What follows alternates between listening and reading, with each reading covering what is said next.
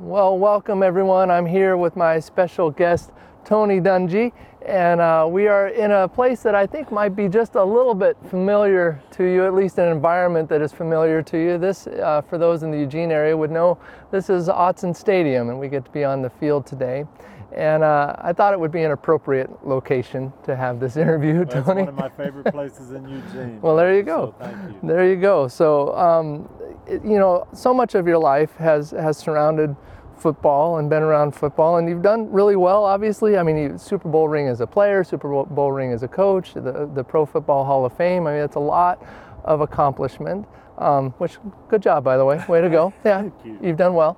Um, but you know what's interesting to me, my context for you is I've, I've got to know you through our neighbors who have since moved to New York. Shout out to Ben and Katie and Carrie. Um, and so that's how we uh, got to know each other a little bit during the summers. And and as much as here, here's my observation. And as much as you have those accomplishments regarding football and, and how God has used you in amazing ways, what it, it would be easy that those things would kind of be at the front of your life all the time. But when I'm around you, it always feels like those things are important and they're great, but but relationship with God always seems to be at the front of your life. That's what, what I see when I'm with you. And so I thought it would be great for us to have a conversation just about the Father heart of God. It is Father's Day weekend, and how the Father heart of God has impacted your life, how it is, how you how you've recognized that in your life, and and I was just so excited to hear your thoughts on on the Father heart of God. And I think starting with with this question, just to give us some context, when it comes to your personal relationship with God, can you give us a little background on how that came to be?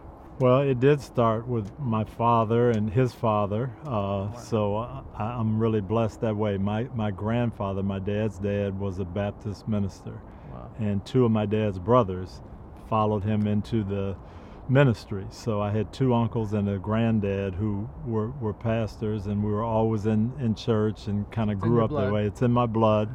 Uh, so lived uh, that life growing up. My mother was the Sunday school teacher, so she would practice her lessons on Thursday night and give them to us, and we'd hear them. If she got the right reaction, she knew she was on the right track. Okay. If she didn't, hey, I've got to adjust.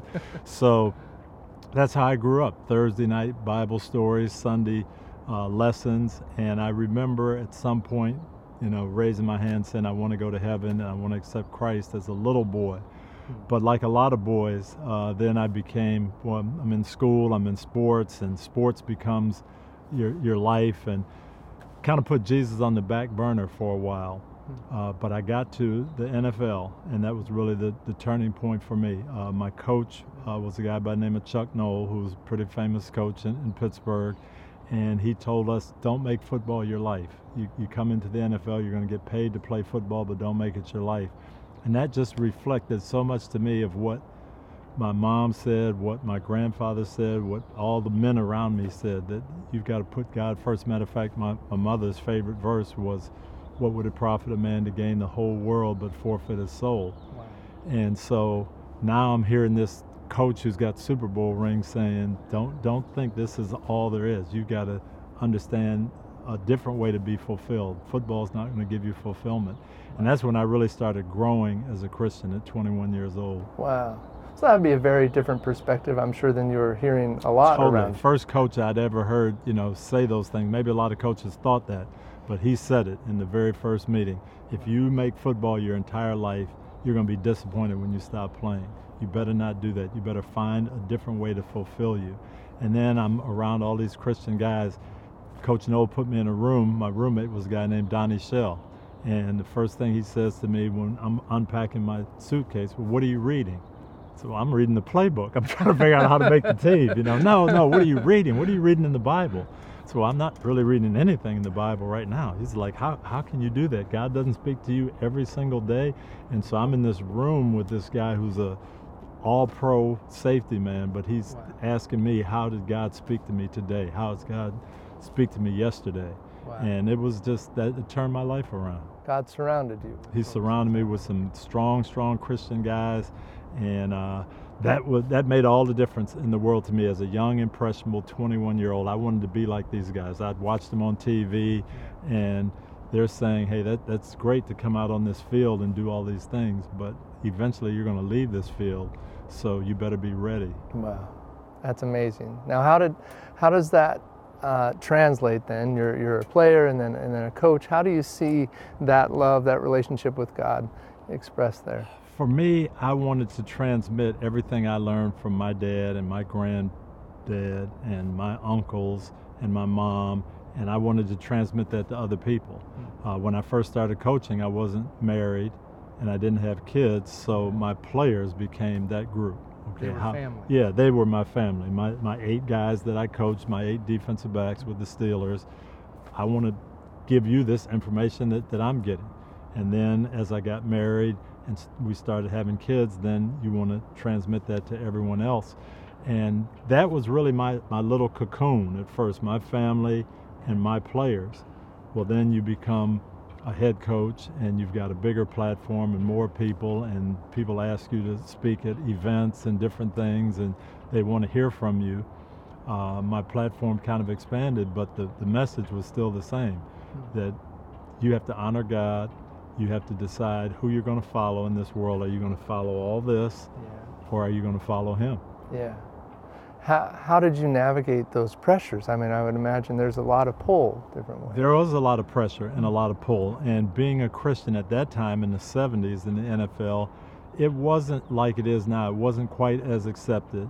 Okay. Uh, we had a strong group of guys, but there was still this faction that said, hey, this is a rough, tough game. It's a man sport. And if too much of that Christianity seeps, seeps, seeps in, you're not going to be able to do your job. Yeah. And there were a lot of people who thought that. And fortunately, I went to a team where we had a lot of Christian guys who were doing their job very well and still very strong and bold about their faith. So that helped me. Um, and uh, I, I kind of grew. I grew in boldness. I grew in, in the comfort of, of who I was as a, a Christian athlete. How did that work when you became, as, as the coaching became a bigger part and you're expressing the father heart of God, but there's I imagine it's a bit of a tightrope walk how to do it that. It was in the NFL. It certainly was. And uh, as I was a young assistant coach and my players were doing well, and I, would have some players excel, people say, "Oh, this guy's a really good coach." Well, now you become the defensive coordinator, and you're you've got 30 guys instead of six or seven, and now you're a head coaching candidate. And how can you kind of handle the whole team, and what's your what's your response going to be? And then people, well, I don't know if that's really what we want as a as a head coach. I don't know if that's what we want leading our team and so many owners. Are you going to be tough enough? Are you going to be demanding enough? Mm-hmm. Because you don't raise your voice, you don't yell yeah. and scream. You're not the. Guy that we we're used to seeing. Not up in their face yeah. all the time. Oh. And uh, I remember one interview I had with with an owner, and it was going really well. And then he asked me at the end, he said, I, have done a lot of research on you. I know you don't use profanity, you don't really yell. That's what I've heard. We've got all, a lot of testosterone in our building. How are you going to handle these yeah. guys and how are you going to get them to follow you? And I told him, I'm going to do it just like my dad got me to follow him. My dad proved to me that he really loved me and he cared about me. He also proved that he knew what he was doing so I followed my dad because I wanted to please him. And I think wow. that's the relationship I have with these guys. Wow. And he looked at me and he said, I don't think that'll work in the NFL. and he didn't hire me. And he didn't hire you. So I, now I go I back to, to Min- well, I, I, did see him uh, later on a few times, and I said, yeah, I told you it could work. But uh, I went back to Minnesota, and I remember talking to our chaplain, and saying, you know, so many people are telling me if I want to be a head coach, I'm going to have to change. I'm going to have to protect, project a different image. And he said, don't worry about that. Follow, follow the Lord, yeah. and go where the Lord takes you. Yeah. And don't don't worry about being something you're not. And uh, it was great advice. Wow. Uh, so the next year, I got interviewed in Tampa, and I told Malcolm Glazer, the owner of the Bucks, that exact same story. I said, "This is how I'm going to do it," and he said, that's how I raise my boys, and that's what I'm looking for. Wow. And wow. I got the job. I mean, it seems like so much of that is the Father heart of God working through you. If you're talking about, I, I, want these folks to know that I care about them and that I actually know where we're headed. I mean, that is so much of the Father heart of God. It really is. Showing people that you've got their best interests at heart. and that you've got a plan. Uh, and if we all stay together and we follow the plan, we're, we're going to succeed. And that's what God does for us. And that's what I wanted to do for my team, and that's what I wanted to do for my family. It's, it's a servanthood role, isn't it? Really, it really what is. You're describing. It really is. When I, my first coaching position with Coach Noll, I, I played two years. I got traded. Then I, he hired me back on the staff. I was 25 years old, youngest assistant coach in the NFL. and I went to him and I said, "Hey, I appreciate the job and everything, but what am I supposed to do? What what does a coach do?" and he told me something I'll never ever forget, and it shaped me the rest of my 30 years in, in coaching. He said, "Your job as a coach is to help your players play better." And as soon as he said that, it hit me, and I realized why I loved him so much and why he was such an effective coach. Because yeah. he didn't think of himself as the boss, he didn't yeah. think of himself as in charge, or I've got all these great plans. I've got to help everybody be the best they can be. And I said, Well, what does that mean? He said, You've got to get to know every one of your players. You've got to figure out what they're good at, what they're a little weak at. You've got to figure out what makes them tick, and then you've got to help them. So you've got to have an individual game plan for each player. You can't say it's my way or the highway because you're not helping yourself, you're helping all these other guys. Yeah. And man, when he said that, that was just like my dad. My dad used to, he was a teacher hmm. and he felt like his job was to help every student get an A. So I've got to figure out what Aaron needs to get an A. It's going to take a lot out here for me, by the way. That's going to, that's some coaching you're going to have to do, but yeah, we can get to was, work. That was his thing. How do I help every single student? So I can't just teach off one syllabus because that might not help you or that yeah. might not help this student over here. I've got to figure out what you need. Yeah. And so my thought in coaching then was from that moment on was I've got to get to know each and every one of my players and figure out what they really need to be the best that they can be on and off the field. Yeah. Because again, I didn't want them just to be great players. I want them to be great men and grow and learn about the Lord and, and everything. So um, that was my challenge for the next 28 years. Wow. And obviously, God met you in that. And he helped me tremendously.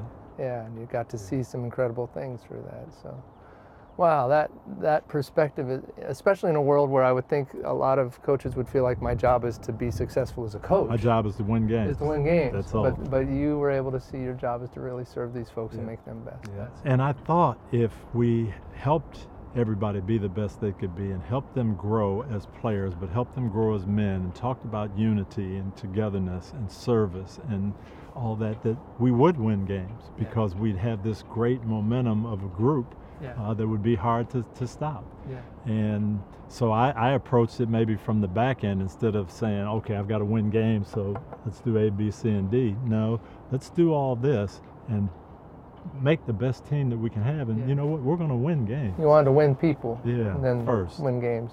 Wow. Well, I mean, speak with that. Speaking of, of unity, um, you know, the season that we find ourselves in when it comes to the discussion around racial inequality that's going on in our nation.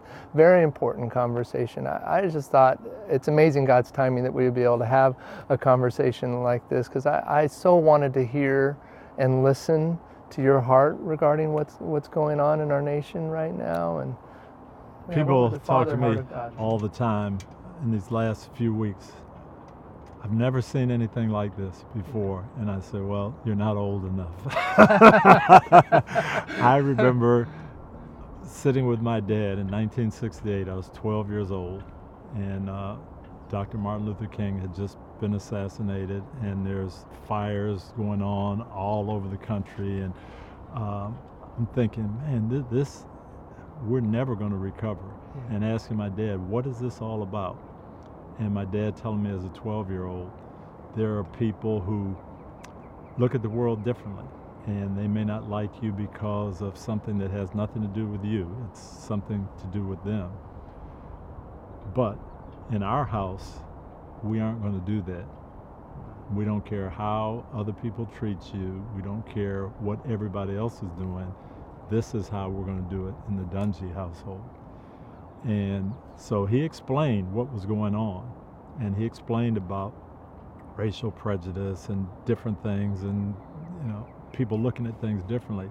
But he said it's got to start with you and it's got to start with us and what are we going to do to make things better and it can't always be based on what everyone else is doing. And so that's what I tell people now. Um, people ask, "What what can I do?" Uh, and that's you know, it, it starts. I, I love what Jesus told the disciples. You know, go tell people about me. Start in Jerusalem, then go to Judea, and then Samaria, and then to the ends of the earth. But we got to start at home. At home. At home, and that's you talk about the Father's heart. I'm so uh, of all the things. My dad told me a lot of things that I, I remember, Yeah. but that was one of the best things that he ever said. That hey, you know what? We're going to treat people the right way, the way the Bible says, no matter how they think about you. Um, Which probably wasn't always easy. it's not an easy thing to do. It's not. But when you realize it's what God wants you to do and it's the right thing to do, and that's how you're going to win people um, and, and change people's minds by how you treat them, not by how they treat you, um, then it, it makes a difference.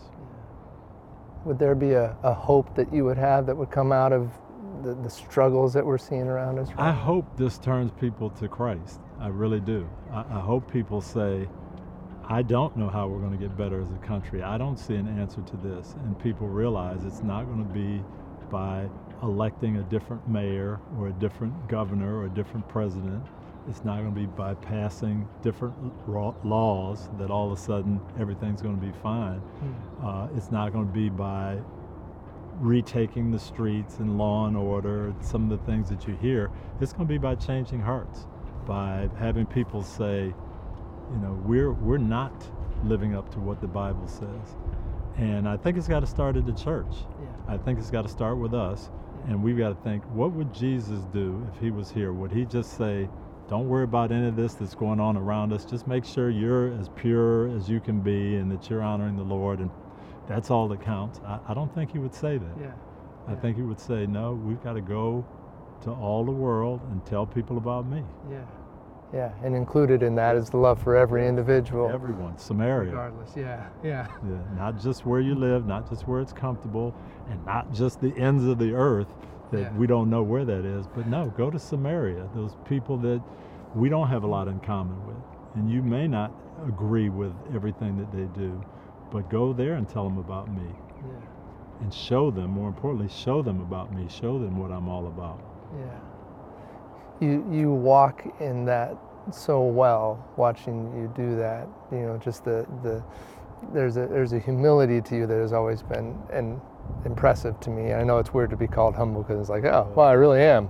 You know. but you talk about the, the heart of a father. I mean, that's another thing I learned from my dad uh, and my mom. But my dad was uh, my dad was a Tuskegee Airman. wow. I never knew it until his funeral. One of his friends who was speaking at the funeral told us. Um, my dad talked about flying in World War II, but never You're kidding. yeah, never mentioned being in the Tuskegee Airmen. My dad was one of the first African American PhDs in, in Michigan. Wow. Never talked about it. Uh, Lovie Smith, who's a good friend of mine and coached with me for a long time and used to sit with my dad every Friday at practice, he said, I never heard anybody call your dad Dr. Dungy. And I said, it's probably because he didn't call himself that. Yeah. You know, he, he Yeah. just, it wasn't important to him. Wow. Uh, but he modeled that that humility and um, not thinking more highly of yourself than you should. And so when you see it in other, someone else, it's, it's different than that when people say, "Well, be humble. Don't don't be brash or whatever." When it's modeled, and you say, "Yeah, I want to be like my dad." Wow. That's amazing. Speaking of dads, uh, you're a dad. and and a really good dad. Um, but talk about the father's heart and how that has impacted your family, because your family isn't. Not all families look exactly like yours. Maybe you can tell us about that a little bit. My wife is a people person, a children person, and uh, we've been married 38 years. Lauren and I have, and thank you. But we have 11 children altogether. Um, That's quite a few. That's I'd say it's up there. Yeah. Once you're in the double digits, I'd say you're getting somewhere. Our oldest daughter is 35. We have a four-year-old daughter. We've got nine in between that, uh, all ages. Uh, many of them adopted, and it's just something that my wife really, when she thinks of family, that's what she thinks of.